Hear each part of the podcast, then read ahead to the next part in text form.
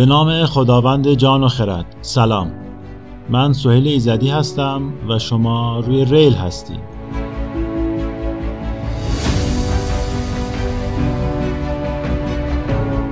ریل پادکستی درباره توسعه و عقب موندگیه. می‌خوایم ببینیم چی شد که بعضی کشورها روی ریل توسعه افتادن اما بعضی هنوز تاریخ رو با پای پیاده طی می‌کنن.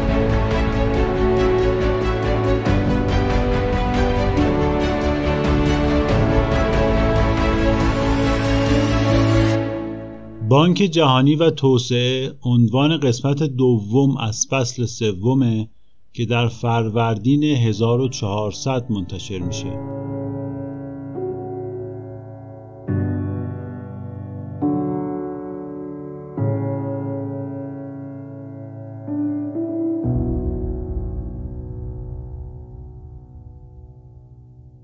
سلام مجدد سال نو قرن نو مبارک امیدوارم که سال نو سال بهبود اوضاع جهان باشه.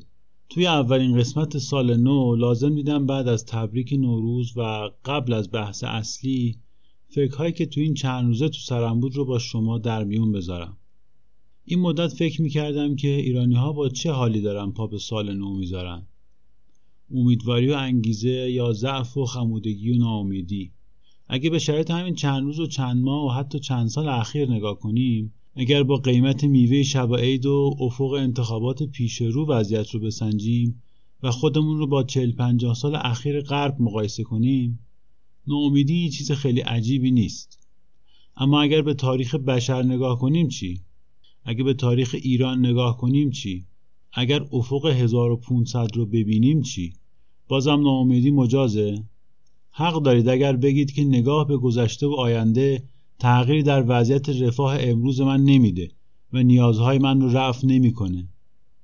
رفاه اگرچه خوب و لازمه اما معنای زندگی نمی‌تونه باشه. معنای زندگی تلاش و حرکت در مسیرهایی که از گذشته جریان داشته و در آینده هم ادامه خواهد داشت.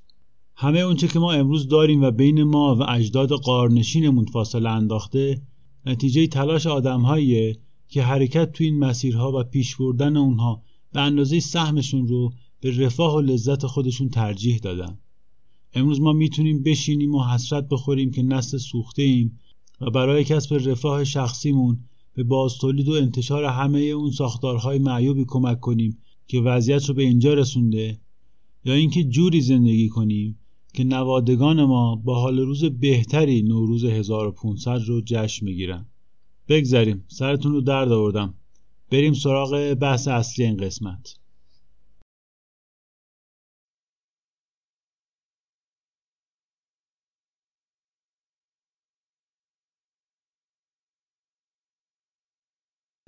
یکی از موضوعات بحث برانگیز تو ایران سیاست های اقتصادی توسعه بانک جهانی و صندوق بین المللی پوله. این سیاست ها تو دولت هاشمی با نام سیاست های تعدیل اقتصادی اجرا شدن و در دولت های بعدی هم با افت و خیز مورد توجه بودند. خصوصی سازی، هدفمندی یارانها، آزادسازی نرخ ارز، قوانین کار و خیلی موارد دیگه طرحهایی هستند که موافقین و مخالفین جدی دارند.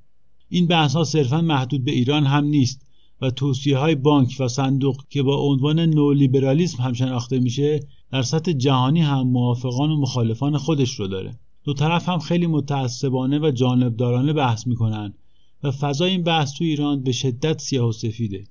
برای اینکه بتونم این مسئله رو بهتر و با جانبداری کمتری بررسی کنم و خیلی از سوالهای خودم به جواب برسه لازم دیدم که پای صحبتهای کسی بشینم که ماجرا را از درون این نهاد روایت کنه. برای اینکه روایت هایی که به زبان فارسی درباره بانک جهانی و سیاست های نولیبرالی موجوده همه به نقل از منتقلین سفت و سخت این نهاده.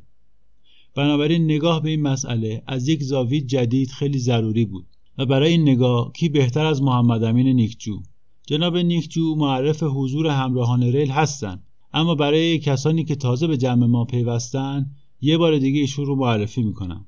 محمد دانش آموخته رشته سیاستگذاری توسعه بین الملل از دانشگاه جورج تاونه توی مدرسه حکمرانی کندی دانشگاه هاروارد هم دوره سیاستگذاری رشد اقتصادی سیاستگذاری عمومی و مدیریت مالی عمومی رو گذرونده. اما جدای از دانش محمد تو زمینه توسعه اون چیزی که این گفتگو رو متفاوت می‌کنه تجربه حضورش در بانک جهانیه. محمد سابقه فعالیت و تحقیق تو بانک جهانی روی مسئله حکمرانی کشورهای ورشکسته رو داره و الان به عنوان محقق توسعه تو مؤسسه اسلامی سیتی در واشنگتن فعاله. قبل از شنیدن گفتگو باید بابت کیفیت صدا عذرخواهی بکنم. نویز موجود در صدا رو بذارید به حساب کم تجربگی من تو ضبط مصاحبه تلفنی. علیرغم تلاش زیادی که در اصلاح فایل این مصاحبه کردم اما باز هم صدای نویز شنیده میشه. امیدوارم که صحبت های گیرای محمد نیکجوی عزیز جور کیفیت صدا رو هم بکشه. بریم و بشنویم این گفتگو رو.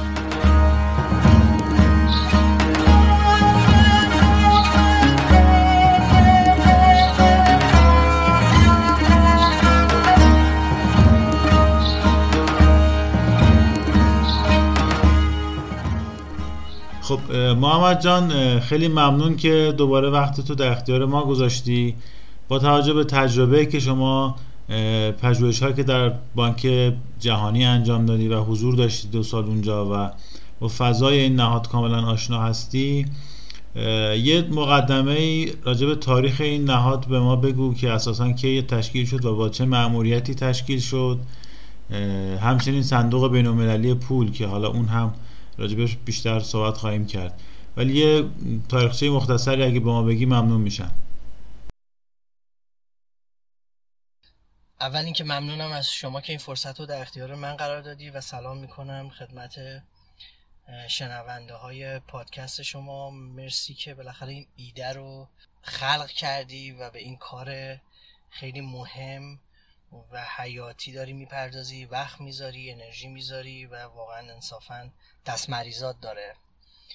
این زحمات و تلاشایش ببین بعد از جنگ جهانی دوم رهبران این کشورهای انگلیس و آمریکا به صورت قالب تصمیم گرفتن که یک نهادی رو یک مجموعه سیاستگذاری اقتصادی رو شکل بدن برای بازسازی تأسیسات زیربنایی و بازسازی اقتصاد کشورهای درگیر جنگ در اروپا و همچنین توسعه کشورهای در حال توسعه و کمک به رفع فقر و بهبود زندگی شهروندان کشورهای فقیر رو در حال توسعه.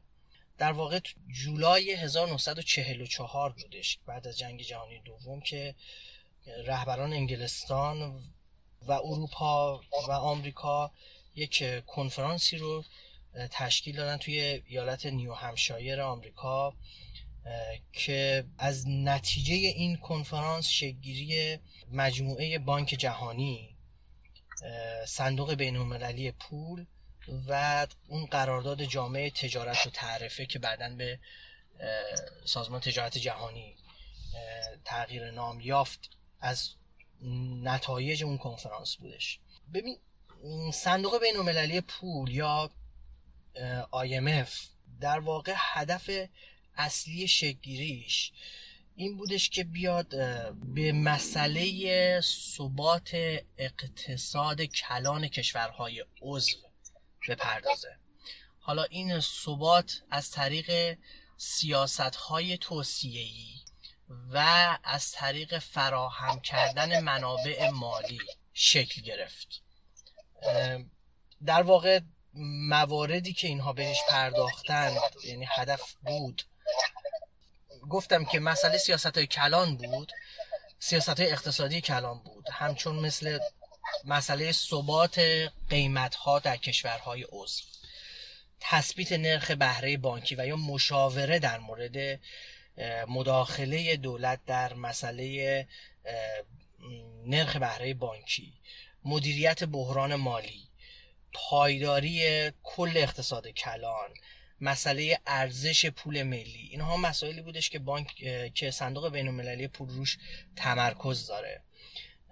در کنارش بانک جهانی که اون موقع به نام بانک بین المللی برای بازسازی و توسعه نام داشت و بعدا به بانک جهانی تغییر نام یافت اهدافش بیشتر در حوزه مایکرو اکانومی بود یعنی اقتصاد خرد بود.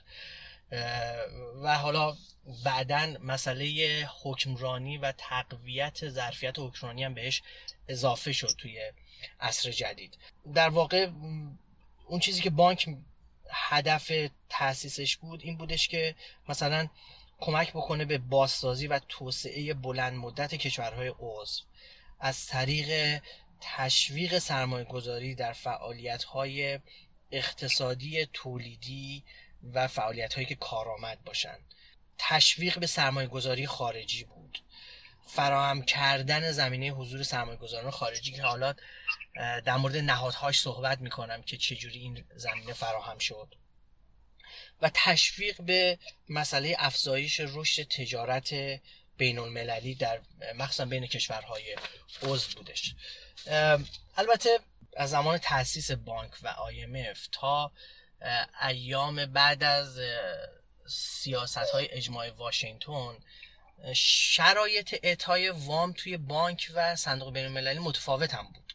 یعنی مثلا صندوق شرایطش بسیار سخت محدود و تعریف شده و مشخص بود که کشورها مثلا باید کسری بودجهشون رو تا یک میزانی کاهش بدن با توجه به کشور یا نرخ بهره بانکی رو با توجه به توصیه بانک سیاست گذاری بکنن و در قبالش از منابع مالی صندوق بین المللی پول می‌تونن بهره ببرن.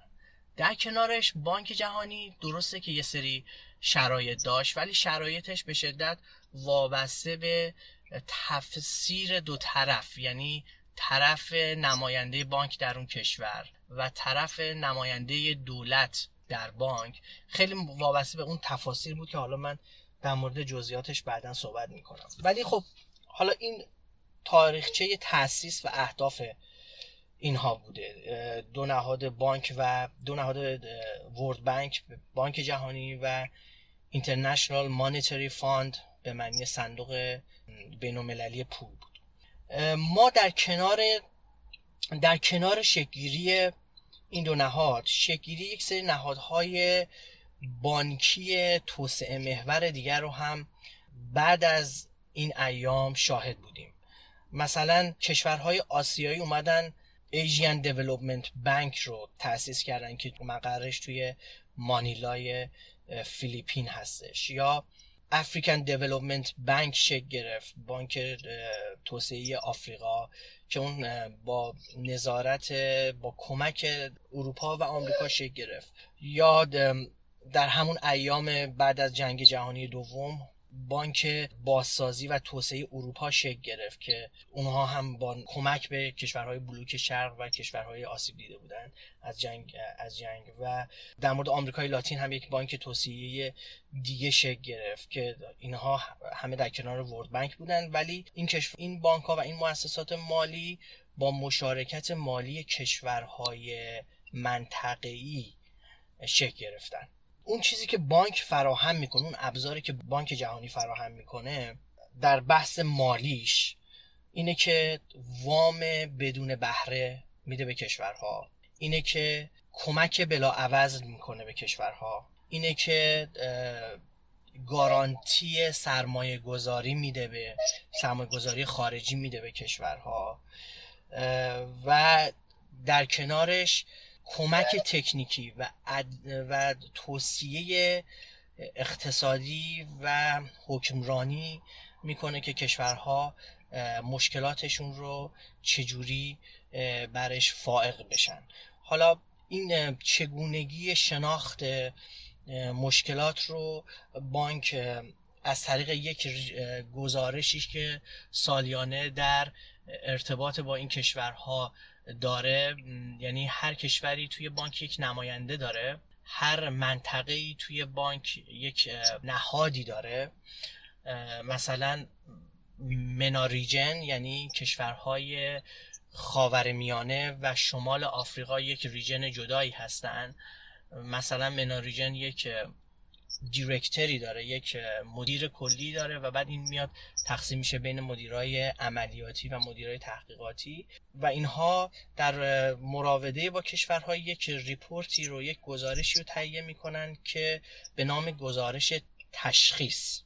این گزارش میاد به مسئله مشکلات توسعه توی کشور مشخص مثلا بگیم ایران می‌پردازه. به تاریخچش می‌پردازه به حضورش توی بانک می‌پردازه به اینکه خب مشکلات ماکرو مثلا مشکلات مالیاتی اگر سیاست مالیاتیش مشکل داشته باشه یا مشکلات آموزشی نهادهای آموزشی نهادهای بهداشتی سطح تاسیسات زیربنایی و موارد عدیده دیگه و این گزارش ها اونجایی هستن که نتیجه و چکیده نهایی این مشاوره های تکنیکی میشن. و خود IMF به همین صورته. IMF یک معروف به کلاس 4 یک ریپورت سالیانه داره برای کشورها که حالا من تو جزئیاتش بعدا صحبت می‌کنم که اون هم به همین صورت وضعیت موجود رو می‌بینه و مسیر پیش رو رو می‌بینه و مشکلات مشکلات موجود رو می‌بینه و یک لیستی از توصیه ها رو می‌کنه. ببین بانک جهانی خودش یک نهادیه که در دلش چندی مؤسسه اقتصادی و سیاستگذاری دیگه وجود دارن. یکی از اینها یک نهادیه به نام International Bank for Reconstruction and Development. میشه IBRD IBRD میاد پول میده و کمک مالی می‌کنه و توصیه می‌کنه به کشورهای در حال توسعه. وامی که میده از جنس کمک بلا عوض نیست. از جنس وام با بهره است. نهاد دیگه ای هست به نام IDA International Development Association. IDA تمرکزش بر کمک مالی و کمک مشاوره‌ای به کشورهای فقیره. برخلاف IBRD IDA کمک بلا عوض می‌کنه یعنی یک پولی رو میده و کمک بلا عوض می‌کنه. جفت IBRD و IDA هر دوتاشون هر دوتای این نهادها با دولت همکاری می‌کنه و پول از بانک منتقل میشه به دولت. حالا بنا به اون پروژه‌ای که یک پروپوزالی تهیه میشه و خیلی پروسه پیچیده ایه نهاد دیگه وجود داره به نام International Finance Corporation. IFC تمرکزش بر مشارکت بخش خصوصی با بخش خصوصی.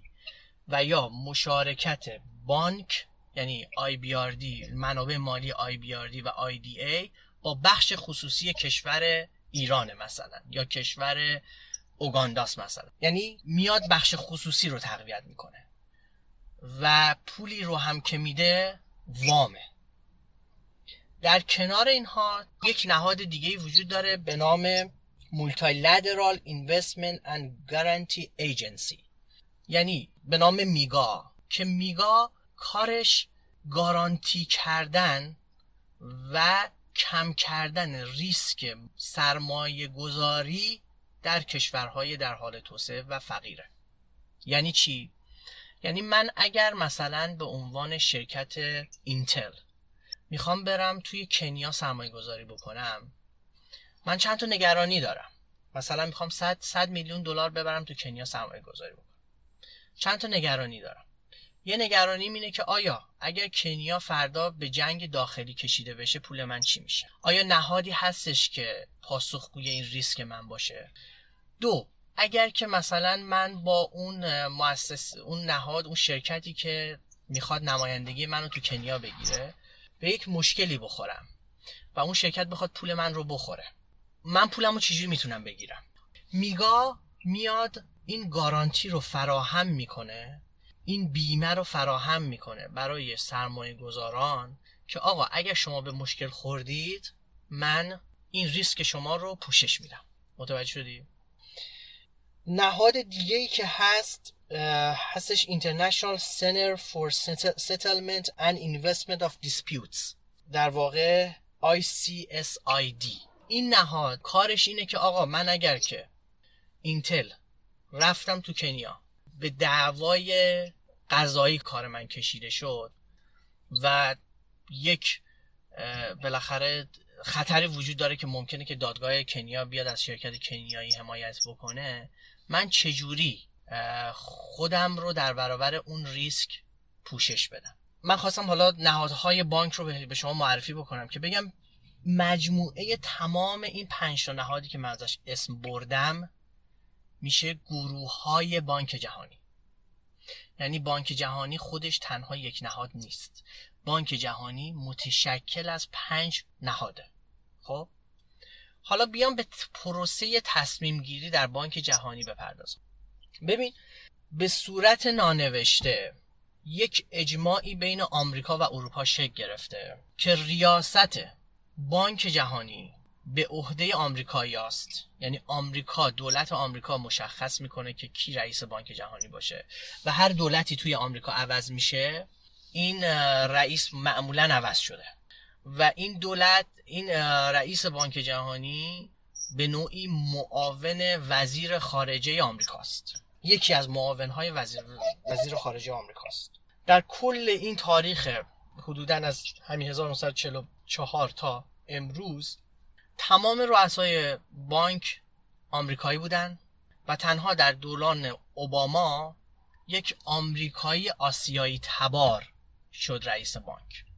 اون طرف در IMF اروپایی همین قدرت رو در در مشخص کردن و مشخص کردن و انتخاب رئیس صندوق بین المللی پول دارن. یعنی صندوق بین المللی پول رئیسش همواره تا از طرف اروپایی گماشته شده.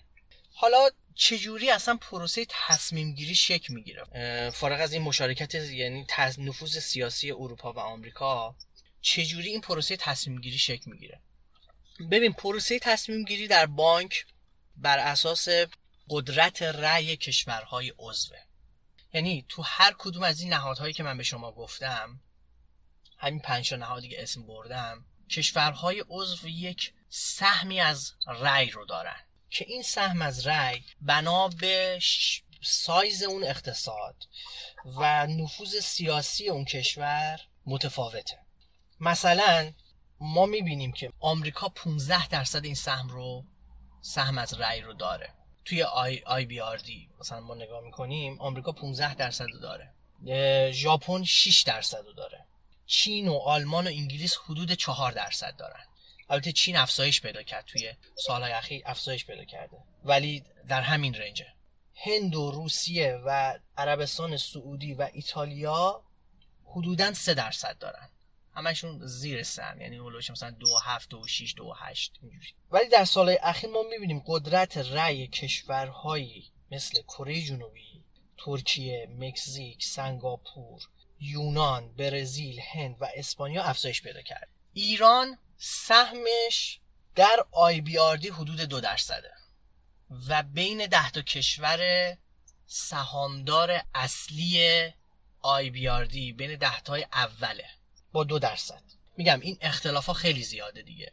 حالا من بیام در مورد اینکه تعداد کشور عضوم بهش بپردازم. ببین آی بی آردی حدود 189 تا کشور عضوشن IDA همون International Development Association 173 کشور عضو و IFC 163 تا کشور عضو و ما مثلا دوره برگردم به مسئله تاریخ می‌بینیم که اولین پولی که بانک پرداخت می‌کنه به فرانسه است. فکر می‌کنم 1945 یا 19... بین 45 تا 47 بوده. 250 میلیون دلار پول بانک به فرانسه میده برای بازسازی تاسیسات زیربنایی خودش بعد از جنگ جهانی دوم. و نکته جالب که من دلیل این که این بحث رو گفتم اینجا این بودش که یک شرطی که دولت آمریکا برای فرانسه می‌ذاره که این وام رو از طریق بانک جهانی بهش بده اینه که شما باید اون حلقه ای از نیروهایی که به عضو حزب کمونیست فرانسه هستن و در دولت هستن اونها رو از قدرت ورشون دارید. و فرانسه هم بدون تردید این شرط رو میپذیره و بعدش پول به این حساب فرانسه واریز میشه. خب این یک بخشی بودش از از تاریخچه بانک و ساختاری که بانک و IMF ساختاری که در مورد رایگیریش در مورد نهادهایی که عضو گروه بانک های جهانی هستن که من خواستم این رو طرح بکنم تو قدم اول. خیلی ممنون. حالا من فکر می‌کنم راجع به همون بحث اجماع واشنگتن بتونیم صحبت بکنیم و اینکه بانک در ادامه چه روندهایی و چه رویکردهایی داشته نسبت به توسعه و چجوری وارد شده به کمک به کشورهایی که حالا اصلا تو جنگ جهانی درگیر نبودن و اصلا مسئله مسئله توسعه کشورهای توسعه نیافته شده. ببین من اینجوری بگم. از 1944 تا اواسط دهه 1970 بانک تمرکزش روی اعطای وام بوده. کمتر بخش سیاست گذاری توی مسئله بانک تاثیر داشته. بوده ولی کمتر. چون که می‌خواسته که اروپا رو بسازه و چون که می‌خواسته که پولی که اعطا می‌کنه باز پرداخت بشه. و تمرکز بانک روی, روی تاسیسات زیربنایی بوده. یعنی پولها بیشتر به سمت بخش تاسیسات زیربنایی اینفراستراکچر رفته. مثل راه فرودگاه نیروگاه برق صد و جنس بندر جنس پروژه های این جنسی. کمتر مسئله سیاست گذاری توش اهمیت داشته توی اون موقع. بعد از 1900 تقریبا تو 1975 بودش که خب این پول ها پرداخت می شده و بدهی کشورهای در حال توسعه بالا می‌رفته. یعنی سالیانه داشته 20 درصد به بدهی کشورهای در حال توسعه اضافه می شده و اونها علا رقم ساختن تاسیسات زیربنایی قادر به پرداخت بدهیشون به بانک و IMF نبودن. در 1980 یه خانومی به نام انی کروگر ریاست بانک رو به عهده می‌گیره و تمرکزش رو می‌ذاره روی اینکه ما باید در حل مسئله جهان سوم تمرکزمون روی اهمیت نقش بازار باشه و اینکه نقش دولت رو کم بود چون که دولت ها کارآمد نیستن و بر اساس اون تئوری معروف آدام اسمیت Invisible Hands دست های پنهان بازار مسئله اقتصاد تو کشورهای در حال توسعه حل می‌کنن. اینجا شروع ایده اجماع واشنگتن یا Washington Consensus شکل می‌گیره یا همون سیاست های نئولیبرالی که توی ایران معروفه. جالبیش اینجاست که تو همون ایام 1980 یونیسف یه گزارش تندی میده. میگه که این سیاست هایی که شما می‌خواید در پیش بگیرید که به نوعی این سیاست های تعدیل ساختاری سطح بهداشت و تغذیه میلیون ها کودک رو تو آسیا و آفریقا و آمریکای جنوبی به خطر میندازه. ولی اون موقع این حرفا شنیده نمی‌شد. من بخوام حالا به مسئله اجماع واشنگتن بپردازم به همین سیاست های نئولیبرالی. قبلش باید بگم که اصلا این کشورها تو چه وضعیتی بودن. ببین واقعیتش ما مسئله که داریم اینه که کشورهایی مثل آرژانتین، برزیل، مکزیک و یه سری از کشورها در آفریقا اینا تو سالهای 1960 و 70 بهره کمی از صنعتی سازی برده بودن. اینها تولیدشون در حد مواد خوراکی خام گندم مثلا مساله ساختمونی و منتاج کاری ماشین بوده. ولی اینا نتونستن بعد از جنگ بعد از جنگ جهانی خودشونو به حلقه صنعتی مدرن توسعه یافته ها وصل بکنن. در واقع علا رقم این که هزینه کارگری پایین بود اونا توانایی خلق نیروی انسانی با مهارت رو نداشتن. تکنولوژی لازم جهت رقابت هم نداشتن. دستگاه های صنعتیش هم نداشتن.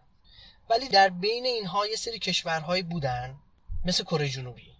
مثل ایران دهه 1960 مثل چین اندونزی در دوران سوهارتو که اینها باز هم تونستن خودشون رو توی یک پروسه قرار بدن که یک رشدی بکنن. ببین مثلا کره جنوبی در 1950 یه مثالی دیگه خودت می‌دونی از یک پیشرفت شروع از سطح پایین صنعتی و این نردبان رشد رو بالا آوردن با تمرکز بر مدرن سازی صنعت نساجیش.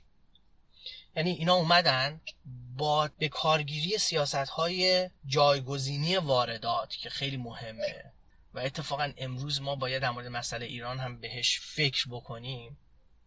در حضور نظامی آمریکا با قطع حضور شرکت های ژاپنی نساجی اومدن منابع داخلی خودشون رو تقویت کردن. توانایی صنعتی داخلی خودشون تقویت کردن. برزیل مثلا اومد تو صنعت ماشین تو همون ایام همین کار رو کرد. جایگزینی واردات ماشین با منتاجکاری. با تمرکز بر بکارگیری توانایی داخلیش. مثلا می‌گفتن که آقا ما به این شرکت برزیلی این رانت دولتی رو میدیم که از نرخ پایین بهره بانکی استفاده بکنه از زمین مجانی استفاده بکنه از عدم حضور رقبای خارجیش استفاده بکنه. و هر سال به تعداد قطعات تولیدی ماشینای ساخت برزیلش افزایش ما همین رو مثلا توی همین کره جنوبی هم می‌بینیم که چجوری مثلا کره جنوبی اومد تکنولوژی رو منتقل کرد. مثلا دانشکده نساجی زدن توی دانشگاه پوسان فکر می‌کنم یا دانشگاه سئول. از مهندس های ژاپنی استفاده کردن. اجازه ورود شرکت های ژاپنی رو ندادن. ولی به مهندس های ژاپنی پول بهتری دادن که بیان تو کره کار بکنن. مهندس نساجی. مکزیک هم به همین صورت. مکزیک در 1970 شروع کرد به به کارگیری سیاست های جایگزینی واردات. شروع کرد به منتاج کاری ماشین برای تامین مارکت آمریکا. حالا کره جنوبی که بعدش میره به سمت صنعت الکترونیک و اینا که حالا بحثش جداست. ببین واقعیتش این مهمه که ما بدونیم که صادرات یک کالا از پروسه تصمیم گیری و برنامه ریزی و تولید با هدف مثلا آقا صادرات شروع نمیشه. یعنی اینجوری نیستش که ما بگیم آقا ما باید تولید با هدف صادرات داشته باشیم و بعد شروع کنیم به صادرات. ما ابتدا باید بیایم ظرفیت های داخلیمون رو افزایش بدیم. توانایی تولید رو افزایش بدیم که اون هم توی اون مقطع و توی مقاطعی در طول تاریخ ممکنه که با سیاست های جایگزینی واردات شکل بگیره.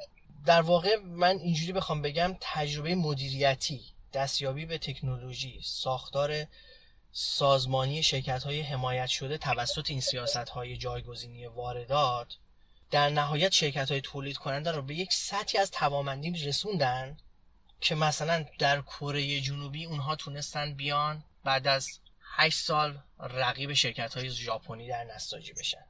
حرفم اینجاست که در نهایت در تعدادی از کشورها کشورهایی که بعدش با مشکل مشکلات حاصل از اجماع واشنگتن و سیاست های آزادسازی مواجه شدن شرایط قبل از این اعمال این سیاست ها در دهه 80 و 90 برای این کشور در حوزه صنعتی سازی خیلی بد نبود. یعنی این کشورها رفته بودن سراغ سیاست جایگزینی واردات. دولتاشون منابع مالی خوبی داشتن که بتونن از این شرکت ها حمایت بکنن و این شرکت ها توانایی توانمندی داخلی کشور رو افزایش بدن. مثلا رشد اقتصادی که ما می‌بینیم رشد اقتصادی در دهه 90 میلادی که توی اون زمان سیاست های آزادسازی اقتصادی اعمال شده بود نصف رشد اقتصادی این کشورها تو دهه 60 و 70 میلادی بود. به صورت مشخص مکزیک برزیل آرژانتین.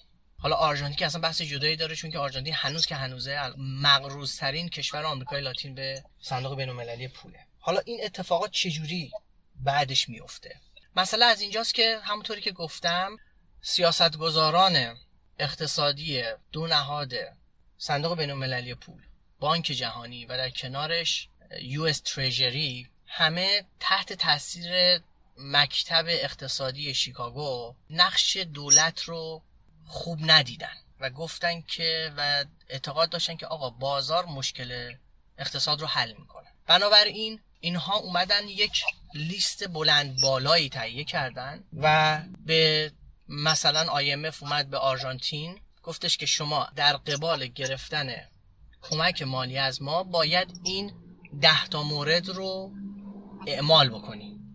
و اگر که این ده تا مورد رو شما اعمال نکنی ما به شما وام نمیدیم. اون ده تا مورد چیا بودن؟ یک انضباط مالی. دو تغییر نگاه به هزینه های دولتی یعنی کاهش هزینه های دولتی. سه اصلاحات در سیاست های مالیاتی. چهار آزادسازی مالی. پنج یکسانسازی نرخ بهره. شش. آزادسازی تجاری. هفت. بازگشایی مرزها به سرمایه گذاری خارجی. هشت. خصوصی سازی. نه. مقررات زدایی و ده. اصلاح در حقوق مالکیت. خب از آرژانتین تا آفریقا تا فیلیپین. به تمام کشورها. در 1980 و 90 توصیه شد که شما باید این ده تا آیتم رو اعمال بکنید. بدون در نظر گرفتن شرایط و اقتصاد اون کشورها. بدون در نظر گرفتن وضعیت اقتصادی سیاسی پتانسیل نهادی کارآمدی نهادی پتانسیل قضایی و اعمال قانون در اون کشورها. فارغ از اینکه کشورها با چه دولتی اداره میشن به دولتهاشون توصیه شد و نه تنها توصیه شد به دولتهاشون اجبار شد که شما باید توی این مسیر برید تا بتونید از بانک و صندوق بین المللی پول بهره پولی ببرید. مسئله اینجا بودش که حتی کشورها شهروندان خودشون رو در برابر شکهای مالی حاصل از این آزادسازی تحت پوشش های حمایتی قرار نداده بود. مسئله اینجا بودش که سیاست هایی که بانک و صندوق بین المللی در نظر گرفته بودن حاصل از این بود که ما با کشورهایی مواجهیم که اینها صنایع سرمایه محور در, اون در اینها ضعیفه و ما لازم پول رو ببریم تو صنایع سرمایه محور. در حالی که برخلاف اون چیزی که اونها فکر می‌کردن اون ظرفیتی که حاصل از جایگزینی سیاست های جایگزینی واردات شکل گرفته بود اون ظرفیت در صنایعی بودش که به شدت صنایع وابسته به نیروی کارگری بود. در نهایت نیروی کارگری در این میان حمایت نشد. قیمت ها بالا رفت و ناعدالتی تو این کشورها شکل و بنا به اینکه اونها این پتانسیل نهادی رو هم ندیده بودن نهایتا منجر به شکلگیری یک فسادی هم تو این کشورها شد. یعنی خصوصی سازی همراه با فساد شد. چون که نهادهای حکمرانی تقویت نشده بودن. توی همین شرایط اون وقت IMF میاد میگه که این مشکل مشکل خصوصی سازی نیست. بلکه این مشکل راه و روشیه که این کشورها در خصوصی سازی اعمال کردن. ولی در واقع این یک جواب غیر مسئولانه ایه اونا اومدن سراغ کشورها و مجبورشون کردن که برای گرفتن وام باید این شرایط رو بپذیرن. و معتقد بودن. یعنی IMF و بانک واقعا معتقد بودن که اینها اومده توی گزارشاشون و نام چالش هایی که خودشون بعد از دوران Washington Consensus داشتن که خصوصی سازی مشکل داره. امروز بهتر از اینه که ما اصلا خصوصی سازی رو به تاخیر بندازیم. ما بریم وارد خصوصی سازی بشیم حتی اگه مشکل داشته باشه. و بعد معتقد بودن که اگر که سیاست های حاصل از خصوصی سازی منجر به توزیع نامناسب ثروت شد این مسئله مسئله اقتصاد نیست. یعنی تو اون ایام عدالت در توزیع ثروت مسئله اقتصاد نبوده. و معتقد بودن که این باید یک مشکلی که بعد بره توی political process حل بشه. یعنی توی پروسه سیاسی کشور حل بشه. ولی وقتی که کشوری بعد از کشوری دیگه ای در اجرای این سیاست رو به مشکل خوردن این نشون میده که خب این مشکلات این سیاست ها چه مشکلاتی داشتن. مثلا در مورد خود IMF و بانک توجهشون به این بودش که خب شما باید توی بحث post Washington Consensus که سیاست های بعدیش بود که حالا من الان پیش می‌پردازم حرفشون این بودش که شما باید برید به سمت بعد از اینکه Washington Consensus به مشکل خورد گفتن که خب شما باید به اصلاح ساختاری بپردازید به شفافیت ساختاری بپردازید. در صورتی که خود IMF و بانک در مواردی اصلا شفاف نیستن. یعنی همین مسئله حضور و نفوذ سیاسی آمریکا. در پروسه تصمیم گیری بانک اصلا مسئله شفافی نیست. یعنی مثلا امروز به صورت شفاف کسی مسئولیت عدم وام دادن به ایران بعد از ده 15 سال رو هیچ کسی مسئولیتش رو نمیپذیره. در صورتی که تنها و تنها دلیلش منفعت سیاسی آمریکاست و حضور و نفوذ سیاسی آمریکا. حالا برگردن به همون سیاست های نئولیبرالی. همونطور که گفتم سیاست های نئولیبرالی تاکید بر رویکرد اساسی به بازار داره و معتقده که مسئله عرضه و تقاضا و مسئله دستهای پنهان بازار مشکل کارآمدی اقتصاد رو حل می‌کنه. در واقع درسته که نئولیبرالیزم در پاسخ و به شکست و مشکلات بازار طراحی شده ولی این پاندول به سمت مارکت کلا رفته و دولت رو اصلا توش ندیده. یعنی اگر که ما یک پاندولی داشته باشیم که یک انتهاش بازار باشه و یک انتهاش توانمندسازی دولت باشه سیاست ها کاملا رفته به تمرکز به بازار توانمندسازی بازار. یک سایزی رو اینها دوختن برای قواره های مختلف همین سایز رو توصیه می‌کنن. ده تا توصیه دارن ده تا شرط دارن برای قواره های مختلف از آمریکای لاتین گرفته تا آفریقا تا آسیای جنوب شرقی تا خاور میانه این رو توصیه می‌کنن. برگردم به بحث Washington Consensus. بعد از اجماع واشنگتن ده تا مورد دیگه اضافه میشه که میگن که خب کشورها برن به سمت اجرای این سیاست ها که توش مثلا مسئله مبارزه با فساد هست. مسئله پذیرفتن قرارداد همین WTO هستش که خودش یک بحث مهمی داره.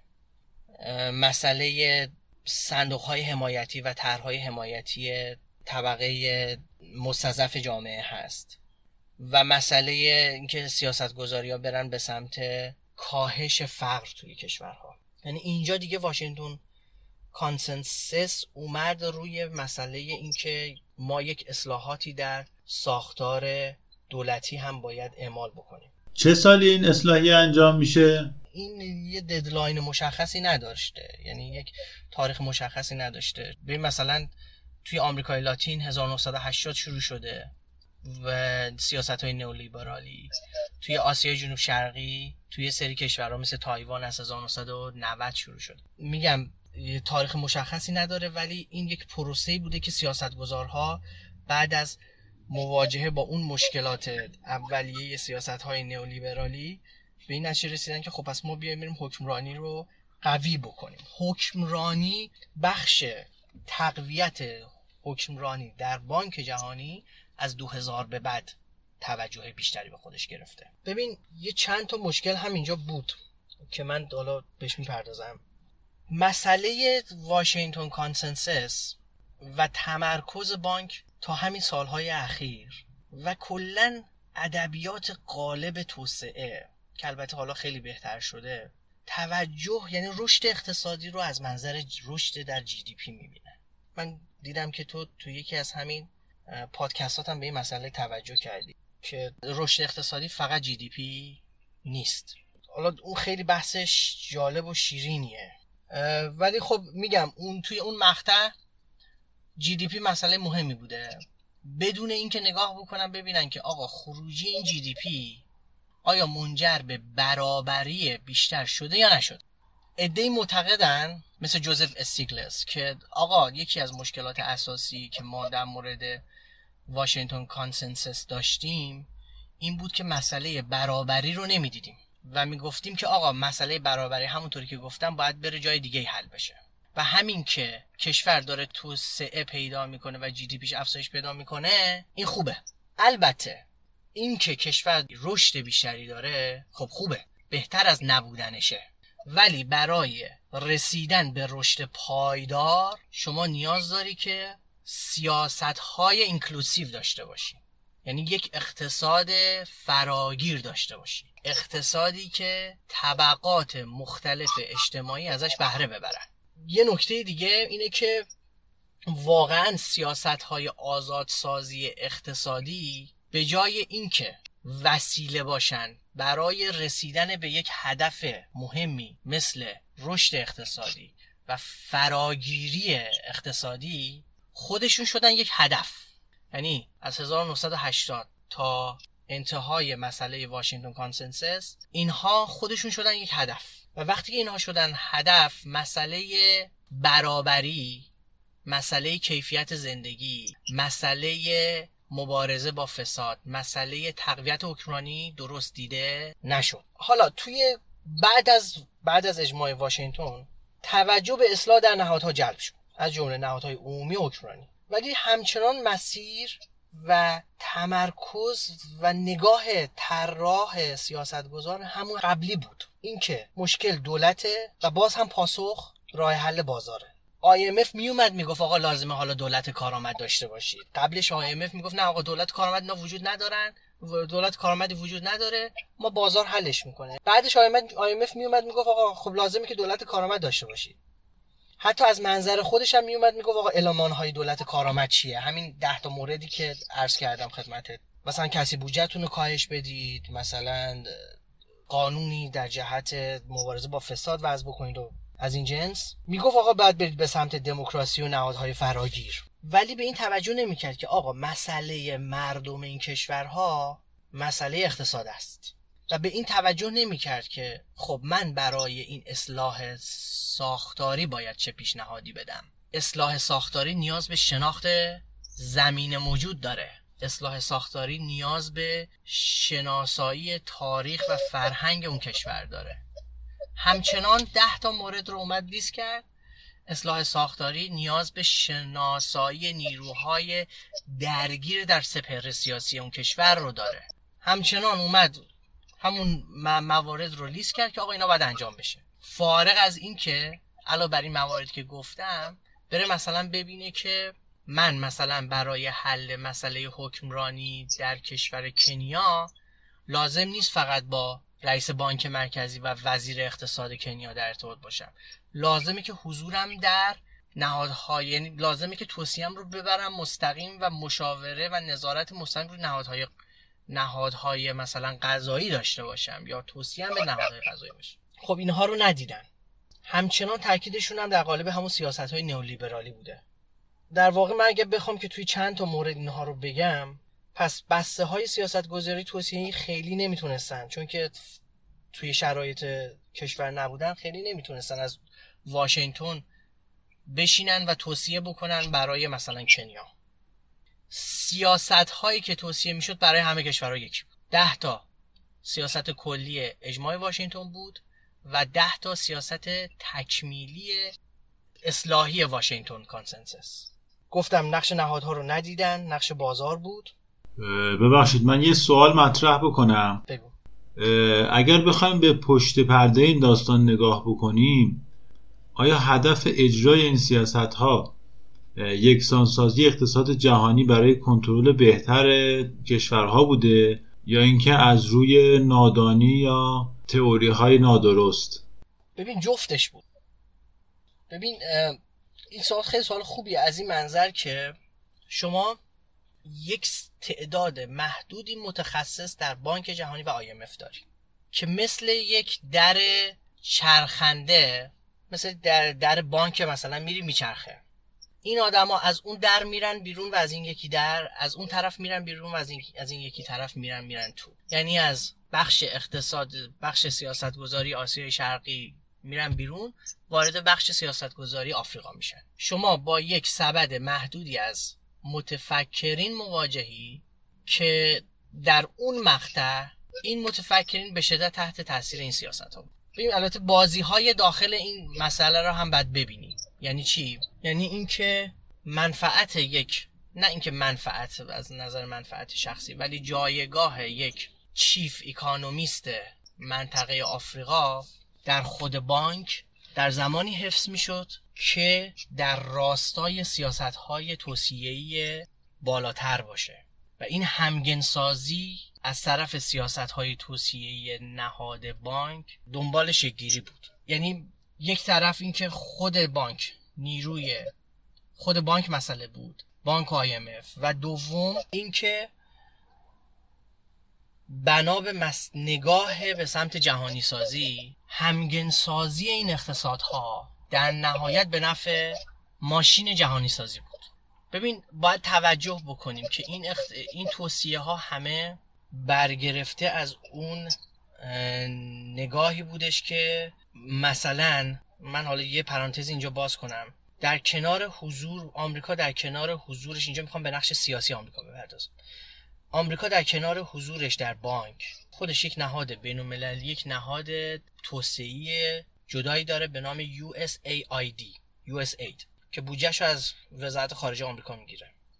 USAID سیاست های توسعهش در راستای سیاست های کلان وزارت خارجه آمریکاست. USAID هیچ وقت نمیاد به ایران کمک بکنه. هیچ پروژه هم تو ایران نداره.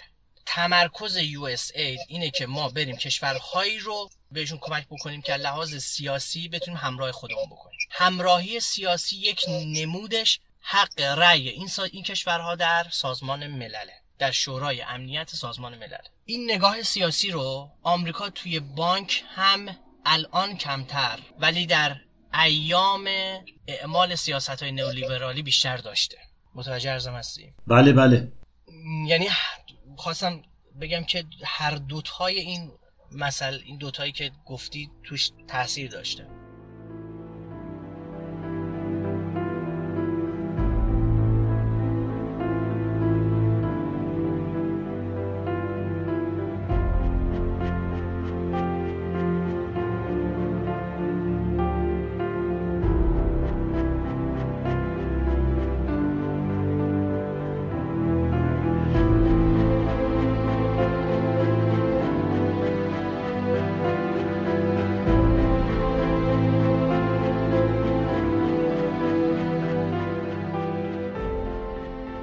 بسیار عالی. من یه جنبندی بکنم. اونجوری که حالا گفتیم و صحبت شد ما یه دوره داریم از زمان تأسیس بانک 1944 تا 1980 که در واقع کمک به بازسازی کشورهای جنگ زده بعد از جنگ جهانی دومه و کمک به کشورهای توسعه نیافته برای جایگزینی واردات. بعد از اوایل دهه 80 بحث سیاست های نولیبرالی و توصیه های بانک جهانی و صندوق توسعه مطرحه که یه توصیه های واحدی رو به همه کشورها ارائه میدن. بعد از اون در دهه اول قرن 21 میان در واقع اصلاح می‌کنن و نقش حاکمیت و اصلاح حاکمیتی و حکمرانی رو هم می‌بینن. ولی باز همچنان روی کرد روی کرده توصیه های یکسان به همه کشور هاست بله. حالا بحث رو می‌تونیم از این به بعد ادامه بدیم. بله. حالا من بیام به بعد از نئولیبرالیسم بپردازم. ببین همونطور که گفتیم در مورد رشد اقتصادی آمریکای لاتین تنها سه کشور رشد بهتری در طی سالهای دهه 90 به نسبت رشد اقتصادیشون بین سالهای 50 تا 80 داشتن. توی آمریکای لاتین. من کیسا رو میارم که ما بتونیم متوجه بشیم که آقا مسئله چجوری این مسیر این کشورها و تجربه این اقتصادها چجوری بود. یکی از این کشورها آرژانتین بوده که امروز همونطور که گفتم بدهکارترینه به صندوق بین المللی پول. یعنی چی؟ یعنی درسته که آرژانتین میاد و در دهه 90 یک رشد خوبی هم می‌گیره تحت تاثیر اون سیاست ها سیاست هایی که گفتیم فساد رو تو آرژانتین ندید. نابرابری رو تو آرژانتین بیشتر کرد کارگرا رو ضعیفتر کرد. دوباره این سیاست ها منجر به تشکیل و بهبود نهادی توی این کشور نشدن. و امروز آرژانتین از مغروضترین کشورهای آمریکای لاتینه. تاثیرات کلا این سیاست ها رو توی ترکیه مثلا ما تو اوایل دهه یعنی از 1997 8 به بعد تا 2001 دو می‌بینیم. مکزیک برزیل و آرژان برزیل هم همینطور. در نهایت اجماع واشنگتن به اینجایی رسید که نه توجیه پذیر بود نه کارآمد بود نه کافی بود و نه کاربردی. و یک اجماعی بعدش شکل گرفت که اجماع واشنگتن کارآمد نبود. خب حالا سوال ما اینجاست. ما چجوری می‌تونیم یه راهنمای سیاست گذاری تهیه بکنیم در جهت مسیر رشد و توسعه؟ بدون اینکه در تله این لاندری لیست قرار نگیریم. لاندری لیست یعنی چی؟ یعنی اینکه بگیم آقا 10 تا آیتم شما همه همه دنیا باید بدین و اعمال, اعمال بکن ما چیکار بکنیم؟ که یک سیاس یک راهنمای سیاست گذاری داشته باشیم و در تله این راهنمای کلی هم قرار نگیریم. چهار تا نکته رو چهار تا مسئله رو ما نمی‌تونیم رد بکنیم برای یک اقتصاد. یعنی هر اقتصادی که بخوایم بهش توصیه بکنیم که بره به سمت رشد و توسعه باید این چهار تا مورد رو داشته باشه. یک فراهم کردن حق مالکیت کارآمد. برقراری حاکمیت قانون. سومی شناخت حق بهره شخصی سود شخصی و نسبتش با هزینه های اجتماعی. اینجاست که مسئله عدالت اجتماعی رو مطرح می‌کنن و چهارم مدیریت کارآمد اقتصاد کلانه ثبات در قیمت ها نرخ بهره بانکی. مدیریت بحران مالی پایداری در اقتصاد کلان و مثلا ارزش پول ملی. البته این یه نکته رو من باید اینجا بگم که ببین مثلا وقتی من در ما در مورد حقوق مالکیت صحبت می‌کنیم حقوق مالکیت این نیستش که ما بیایم کپی برداری بکنیم از تجربه غربی ها و همون رو بیایم اعمال بکنیم مثلا توی ایران. چین که دیگه شما خودت هم مطلع هستی درسته که فرسنگ ها به نظر من از مسئله مالکیت خصوصی مدل غربی فاصله داره. ولی یه الگویی رو اومده خلق کرده که به یک سطحی از احراز مالکیت خصوصی رسیده. یعنی در واقع اومده یه اصلاحات نوآورانه رو ایجاد کرده که مثلا همون خلق تاونی های شهر و روستا بودش. سیستم مثلا اون مسئولیت خانواره. و یا مثلا همون ساختار قیمت گذاری دو طرفه ای که چینی ها اومدن در نهایت مسئله همون قرابت منافع شخصی با سود سود و زیان اجتماعی رو حلش کردن. در صورت که می‌بینیم که این مسئله مسئله که توی تجارت جهانی توی globalization خیلی دیده نمیشه. حتی WTO یکی از نقدهایی که به WTO میشه و از عوارض عضو شدن کشورهای در حال توسعه در WTO همین بخش نابرابری بوده.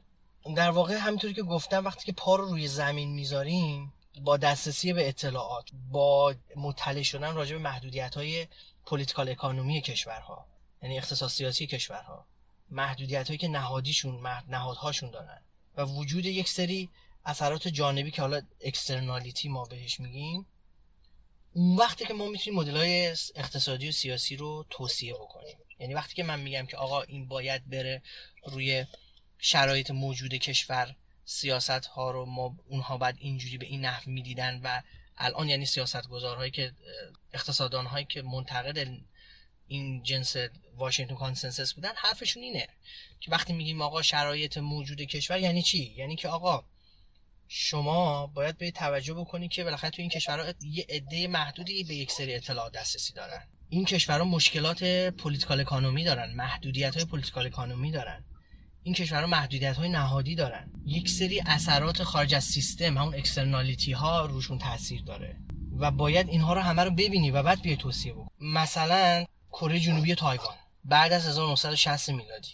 برزیل مکزیک ترکیه. قبل از 1980 میلادی. چین بعد از 1978 هند بعد از 1980 اینها مدل هایی بودن که نشون میدن که آقا ما برای رشد اقتصادی حتما نیاز به تغییرات پیش شرطی و اساسی و اجماع از جنس اجماع واشنگتنی نداریم و باید بریم مسئله رو تو خود ظرفیت های موجود و محدودیت های موجود حل در مورد ایران چی می‌تونیم بگیم؟ توی ایران به خصوص بعد از جنگ ایران به اجرای سیاست های توسعه بانک جهانی پرداخت و وام هم گرفت این سیاست ها چه نتایجی داشته و چه تبعاتی برای ایران ایجاد کرده؟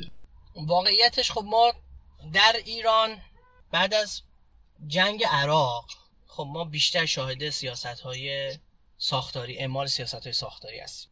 اقتصاد ایران بعد از جنگ رشد مناسبی داشت و اون هم طبیعی بود. مثل اقتصاد ژاپن مثل اقتصاد آلمان بعد از جنگ. از اون جنبه که خب بالاخره ما با یک کشوری مواجه بودیم که تأسیسات زیربناییمون تخریب شده بود و آنچه که سرمایه وارد این تأسیسات می‌شد خودش رو نشون می‌داد.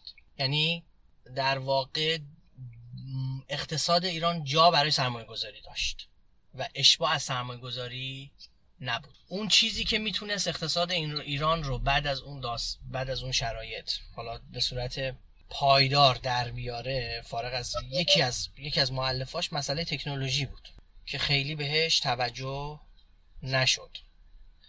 و ما همچنان مثلا در مسئله ماشین سازیمون همچنان منتاج کار موندیم. سیاست گذارها توی دولت آقای هاشمی به شدت تحت تاثیر سیاست های قالب جهانی بودن. و این هم طبیعی بود. یعنی حالا خیلی آدم نمی‌تونه ببین واقعیتش ادبیات قالب توس... ادبیات قالب توسعه صنعتی و توسعه توی اون شرایط این بوده. و مثل هالیوود که تو صنعت سینما غالب بود حرف IMF و ورد بنک هم تو صنعت اقتصاد سیاست گذاری اقتصادی غالب بود. و نتایجش هم ما دیدیم که مثلا منجر به اتفاقات اسلام شهر شد. منجر به ناعدالت بیعدالتی بیشتر شد. یعنی منابع فراگیر نبود. یعنی ثروت در کشور به صورت عادلانه توضیح نشد. ولی خب به نظر من همین رشد بهتر از نبود رشد بود. ولی ما خب در ایران یک با یک شرایط شترگاف پلنگی مواجهیم. این تو همون ایام هم بعدش در دولت های خاتمی هم که ما با رشد اقتصادی مناسبی به صورت متوسط یک دوره سه ساله و بعد چهار ساله همراه بود که رشد اقتصادی متوسط 6 درصد. چون یک سری از تکال مسائل رو تکلیفش رو روشن نکردیم با مشکلات با یک ملغمه از مسائل طرفیم. و سیاست های IMF به خصوص چون ایران بیشتر تحت تاثیر IMF از جنس همین سیاست هایی بوده که 5 تا 6 تا آیتم رو می‌داده که ایران اعمال بکنه. همونطور مثل بقیه کشورها.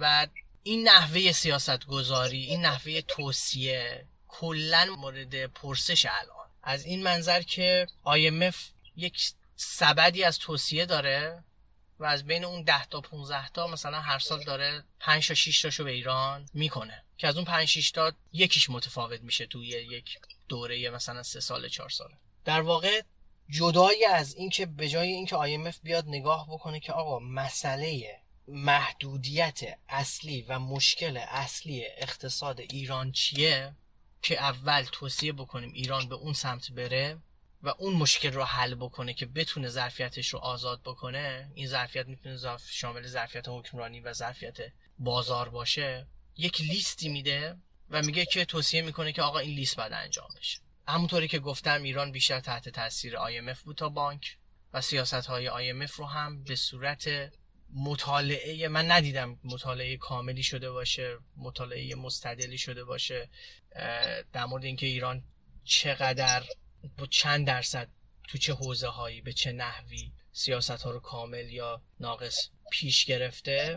ولی از شکل اون اقتصاد و الان که نگاه می‌کنم به مدارک موجوده در IMF مشخصه که خب کشور بانک مرکزی ایران به خصوص و وزارت اقتصاد ایران تحت تاثیر اون سیاست ها بود. به عنوان جمعبندی خودت نقش بانک رو چجوری می‌بینی در توسعه جهان؟ یعنی به طور خالص اگر بخوایم نگاه بکنیم به کل فعالیت هایی که در طول دوره فعالیتش داشته به نظرت چجوری بوده؟ کمک کرده کمکی کرده نکرده؟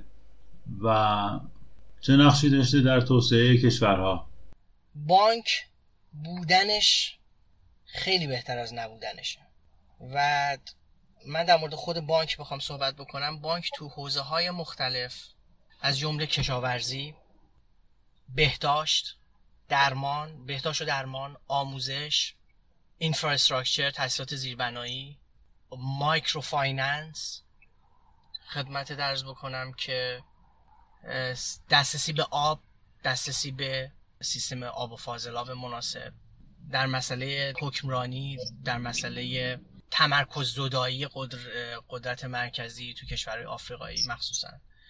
مبارزه با فساد اداری و مالی در نهادهای حاکم، حاکمیتی. کارآمدی نهادهای حاکمیتی. تو این حوزه ها خب بانک کارهای خیلی خیلی خوبی کرده.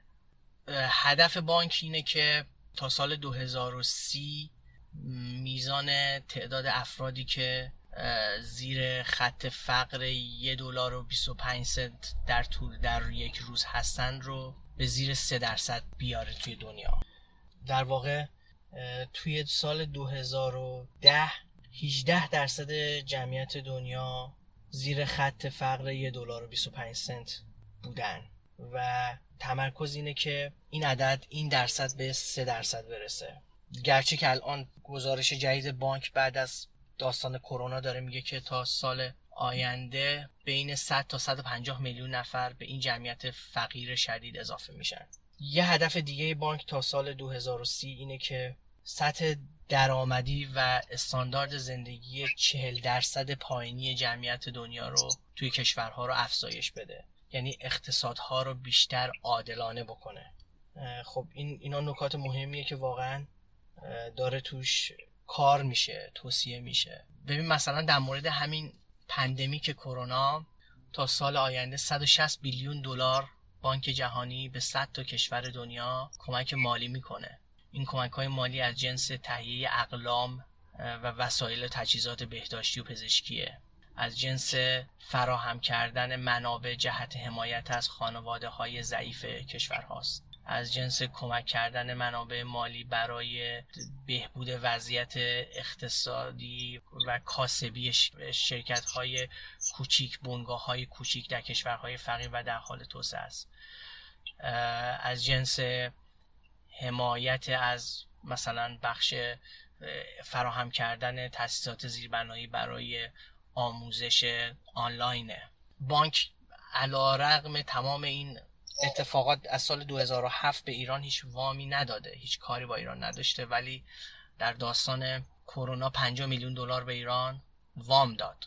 در همین امسال به ایران جون جون امسال 50 میلیون دلار به ایران وام داد. وامش هم از جنس این بودش که پول رو به WHO داد به سازمان بهداشت جهانی و سازمان بهداشت جهانی اقلام و تجهیزات تهیه کرده و متاسفانه در گزارش خود بانک این منظور شده که این پول به دولت ایران نمی‌رسه و فقط WHO روش نظارت می‌کنه تهیه می‌کنه و با حضور WHO توضیح میشه. در نهایت ما امروز با یک دنیایی طرفیم که سی درصدش دسترسی به آب نداره آب آشامیدنی. یعنی شما اگه که از هر سه نفر توی دنیا یک نفر دسترسی به آب آشامیدنی نداره و این عدد در 1980 70 درصد بوده. ما الان در تو دنیای زندگی می‌کنیم که 70 درصد جمعیت دنیا دسترسی کافی به سیستم فاضلاب مناسب ندارن و خب کلی بانک تو این حوزه ها کار کرده. برگردم به بعد از 2000 تاکید بانک از اواخر یعنی 1990 روی مسئله تقویت منابع انسانی کشورها بوده. یعنی ایژوکیشن و بهداشت منابع بسیار زیادی از بانک رو به عهده می‌گیرن این دوتا بخش. متخصصان زیادی دارن وقت می‌ذارن پروژه تعریف می‌کنن که فقط و فقط مثلا متوسط آموزش دختری که توی دخترایی که مثلا توی 400 تا روستا توی اوگاندا دارن زندگی می‌کنن رو متوسطشون رو از پایه 8 افزایش بدن به پایه 9 یعنی پولهای یعنی هزینه های زیادی میشه برای تغییرات کوچیک که حالا هم نقدش وجود داره و همین که بالاخره جنبه مثبتش رو هم میشه نگاه کرد. متفکران زیادی هم هستن که این بسیاری از این سیاست ها رو و روش ها رو دارن نقد می‌کنن. مثل ویلیام استرلی که میگه که آقا زمانی که بانک میخواستش مثلا برای با مالاریا مقابله بکنه یه دونه پشه, پشه بند برای بانک توی حدود سه دلار تموم می‌شد. در صورتی که همون پشه بند اگر که با خود مردم مثلا اوگاندا قرار بوده تهیه بکنن حدود سه سنت تموم می‌شد. و اینها حالا مباحث انتقادی به عملکرد بانک هم هست. ولی در نهایت ما می‌بینیم که گفتم بعد از 2000 از اواخر 1990 تمرکز روی تقویت نیروی انسانی و منابع انسانی بانک بوده. و بانک اتفاقا یک یک ایندکس خوبی داره در مورد منابع انسانی کشورها که ایران توش تو بین خاورمیانه و شمال آفریقا حالا بجز این کشورهای کوچیک خلیج فارس ایران توش بعد از ترکیه دومه از منظر ثروت نیروی انسانی در بخش ایژوکیشن و در بخش آموزش و بهداشت و درمان که حالا واقعا از عربستان بالاتره از عراق بالاتره. با ترکیه اختلاف کمی داره. حالا البته قطر و امارات و کویت و اینا رو من می‌ذارم کنار با, با توجه به منابع هنگفتی که دارن و جمعیت کوچیکی دارن. حالا در نهایت میگم توی بعد از 2000 مسئله حکمرانی مورد توجه قرار گرفته و حکمرانی نه تنها فقط در بخش خدمت شما از مبارزه با فساد بلکه تمرکز زدایی از قدرت. واقعا کارهای خوبی گرفته. توجه به عدالت جنسیتی واقعا توی این سالها توی آفریقا توی خاور میانه واقعا کارهای خوبی رو بانک انجام داده. یک پروژه رو که مثلا من خودم توش درگیر بودم. مسئله این بودش که توی بورکینافاسو یک به دنبال اصلاح ساختار شورای شهر این کشور بودیم که خیلی جالب بودش که چجوری ما می‌تونیم گروه های محلی رو درگیر بکنیم توی این پروژه ها توی توی مسیر پروسه سیاستگذاری محلی و شورای شهر. و چجوری ما می‌تونیم اطلاعات رو پخش بکنیم مردم رو مطلع بکنیم مردم رو از حقوقشون مطلع بکنیم بهشون آموزش بدیم که در مورد چه مسائلی حرف بزنن اولویت هاشون رو چجوری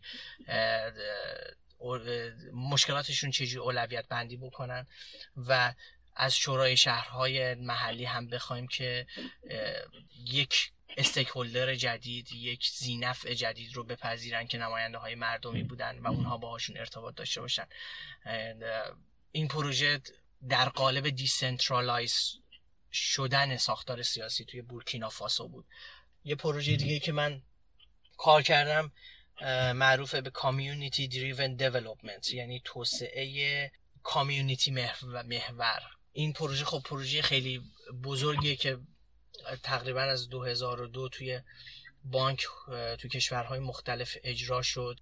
یکی از هدفهای اصلیش افزایش مشارکت زنان در پروسه تصمیم گیری کشورهای در حال توسعه بود. این, پرو، این پروژه توی افغانستان توی کنگو توی خدمت شما ارز کنم چاد توی بولیوی فیلیپین مصر اجرا شد. این پروژه یعنی کارش این بودش که یک همونطوری که گفتم عدالت جنسیتی رو همراه داشته باشه. دو میزان دسترسی به آموزش رو بیشتر بکنه توی کشورهای فقیر و در حال توسعه. سه میزان دسترسی به بهداشت و درمان و بیمارستان و درمونگاه های محلی رو افزایش بده. چهار میزان دسترسی مثلا تو پروژه افغانستان میزان دسترسی به آب آشامیدنی و مسئله تحصیلات زیربنایی برای کشاورزی اونجا رو افزایش بده. پول های کلانی هم تو این پروژه ها خرج شدش مثلا در حد 100 میلیون دلار 150 میلیون دلار. ساختمون ها ساخته شد مدارس عدی متعددی ساخته شد که حتی قلم و خودکار و دفتر این مدارس رو هم با پول بانک تهیه کردن. درمونگاه های محلی ساخته شد که این درمونگاه هم تجهیزاتشون رو هم ساختش هم تجهیزاتش به عهده بانک بود. پروسش هم پروسه جالبی بودش. این بودش که برای برای شروع این پروژه ها در سطح محلی زنان باید یک یک شورایی باید شکل می گرفت که این شورا حالا اگر که شورای شهر داشتن که شورای شهر بود اگر شورای شهر نداشتن یک شورای باید شکل می گرفت که اینها 6 تا مشکل اصلیشون رو اولویت بندی بکنن و بگن که مثلا ما این نیازهای محلی رو داریم و بعد بانک بتونه با حالا یک مجموعی از ولیو چینی که داشته اینها رو سپلای چینی که داشته اینها رو پوشش بده و تامین بکنه. شرطش این بودش که مثلا توی این شوراها 6 نفر 12 نفر باید زن باشن. و زنان باید یک انتخاباتی باید برگزار بشه در سطح روستا و زنان باید کاندید بشن و برای انتخابات فعالیت بکنن رأی بیارن و بعد 6 تا صندلی 6 تا کرسی باید مال زنان باشه. که میگم تو افغانستان همین پروژه انجام شد. من توی پروژه کنگو مشهودم و واقعا خب تجربه خوبی بود. گرچه که میگم هزینهش واقعا بسیار برای بانک زیاد بود. البته یکی از یه نقدی که من خودم داشتم این بودش که حد یکی از گفتم همونطوری که گفتم یکی از اهداف مهمش این بودش که زنان مشارکت بیشتری پیدا بکنن. ولی ما بعد از یعنی این پروژه کنگو 2012 اجرا شد. بعد یک سه سال طول کشید. بعد نظر یک نظرسنجی شکل گرفت یک data ی تهیه شد. بعدش دوباره یک موج دیگه از data رو ما تهیه کردیم که ببینن که تفاوت ها چجوری بوده و این اینترونشنی که بانک داشته بعد از چهار سال به چه صورت بوده و چه تاثیر داشته. متاسفانه اون زنایی که توی 2012 و 2013 مثلا انتخاب شده بودن برای شورش و یعنی به اون پروسه به اون پروژه پول داده شده بود اون زنها بعد از چهار سال برگشته بودن تو خونه. حالا همشون نه ولی قالبشون برگشته بودن و حتی نتونسته بودن. یعنی یعنی مطالعاتی که ما کردیم و از اطلاعاتی که استخراج کردیم و تحلیل کردیم نشون میدادش که زنها همچنان حتی نمیتون حتی تصمیم گیریشون در سطح خونه هم افزایش در تصمیمات خونه و در مراوده با همسرشون هم افزایش پیدا نکرد. ولی اون چیزی که مونده بود این بودش که یک تاسیسات زیربنایی خوبی باقی مونده بود. مثلا مدرسه ها بودن درمونگاه ها با تجهیزاتشون بودن راههایی که ساخته شده بود بودن و اون infrastructure اون بخش سخت intervention ما intervention بانک مونده بود. ولی بخش نرم اون سیاست ها مثل افزایش عدالت جنسیتی خیلی خیلی نتایج خوبی ما ازش بانک ازش نگرفته بود. ولی خب بالاخره اینها پروژه هایی که انجام شده و ازش کلی درس گرفته شده. الان مثلا از همین کامیونیتی همین CDD پروژه های CDD یک سری پروژه دیگه طراحی شده که بتونن مسائل رو مسئله جنسیتی رو بهتر حل بکنن. یکی از موفقیت های ورد بانک واقعا هنده. هند 1950 جز کشورهای فقیر دنیا بود. بعد میاد میشه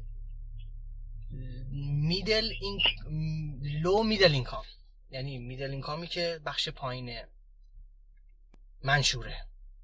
بعدش 1990 میشه میدل اینکام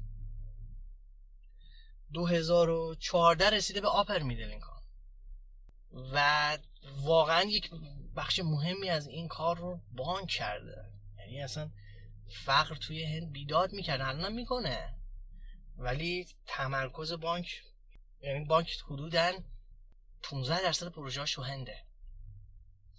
و تو آموزش تو بهداشت تو بخش سانیتیشن همین فاضلاب خیلی کارهای خوبی کرده. بانک توی هند. و این مسیری که هند طی کرده واقعا از افتخارات بانکه. حالا به جز اینکه خودشون هم ساختار ساختار سیاسیشون ساختار خوبیه و بحث دیگه ای داره. یک سوالی من الان برام ایجاد شد.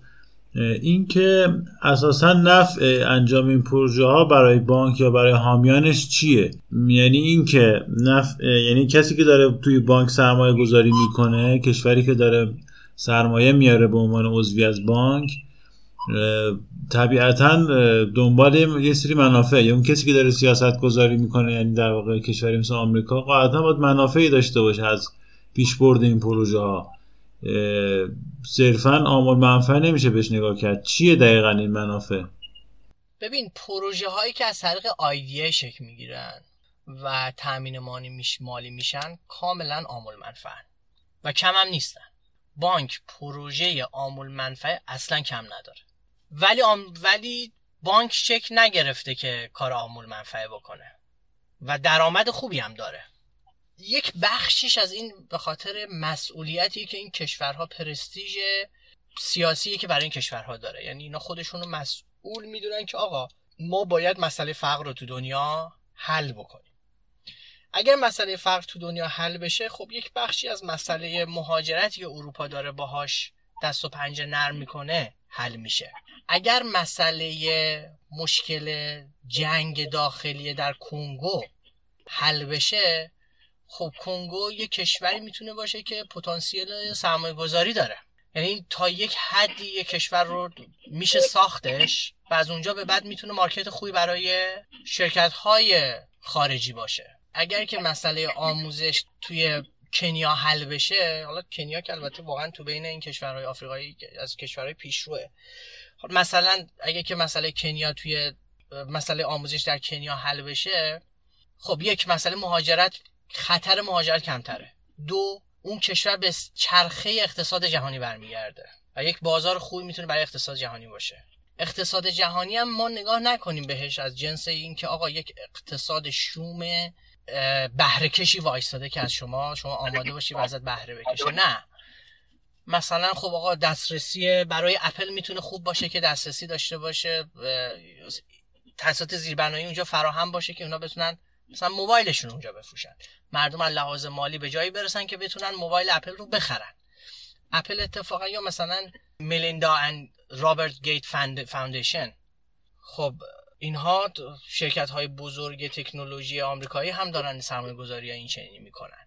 و حالا اونا یک مسئله مسائل دیگه ای داره. ولی نکته اینجاست که گفتم واقعا اینجوری نیستش که ما بگیم که آقا این فقط برای عموم‌المنفعه نمی‌تونه باشه و فقط برای اجندای سیاسی این کشور هاست اجندای سیاسی توش هست ولی آمول منفعه هم هست. گرچه که جای دیگه هم از بحثم گفتم توسعه در کشورهای نگاه ببین مثلا آمریکا گفتم تو بانک نفوذ داره خودش هم یه دونه نهاد توسعه ای داره.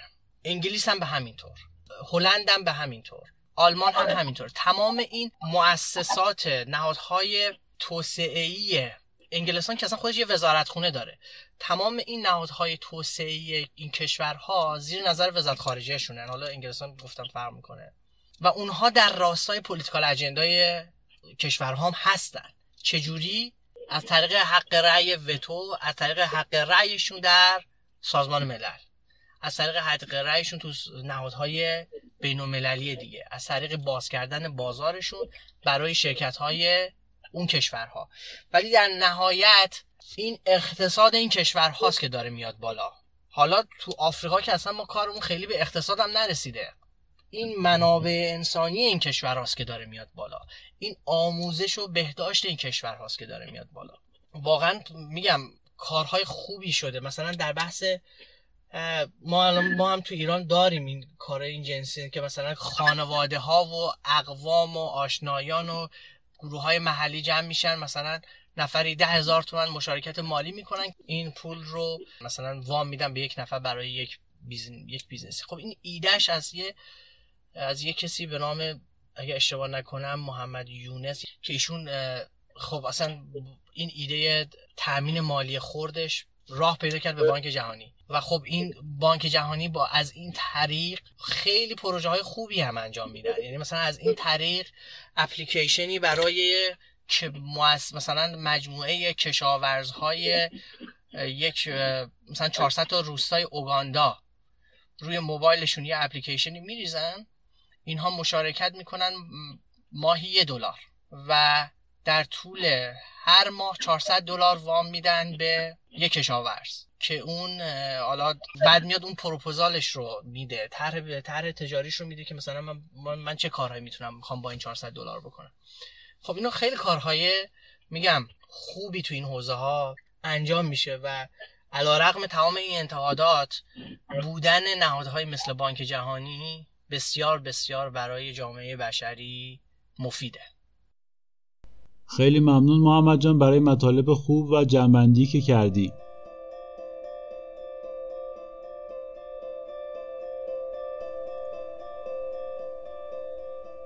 من دیگه بیشتر از این وقتتون رو نمی‌گیرم. پادکست ریل رو می‌تونید از اپ های پادگیر مثل کست باکس، اپل پادکست، تهران پادکست، فیدیبو و اپ های دیگه بشنوید. برای دیدن مطالب تکمیلی صفحه اینستاگرام ما رو با عنوان ریل پادکست دنبال کنید. منتظر نقدها و نظراتتون هستم. نوروزتون خجسته و تلاشاتون پرسمر.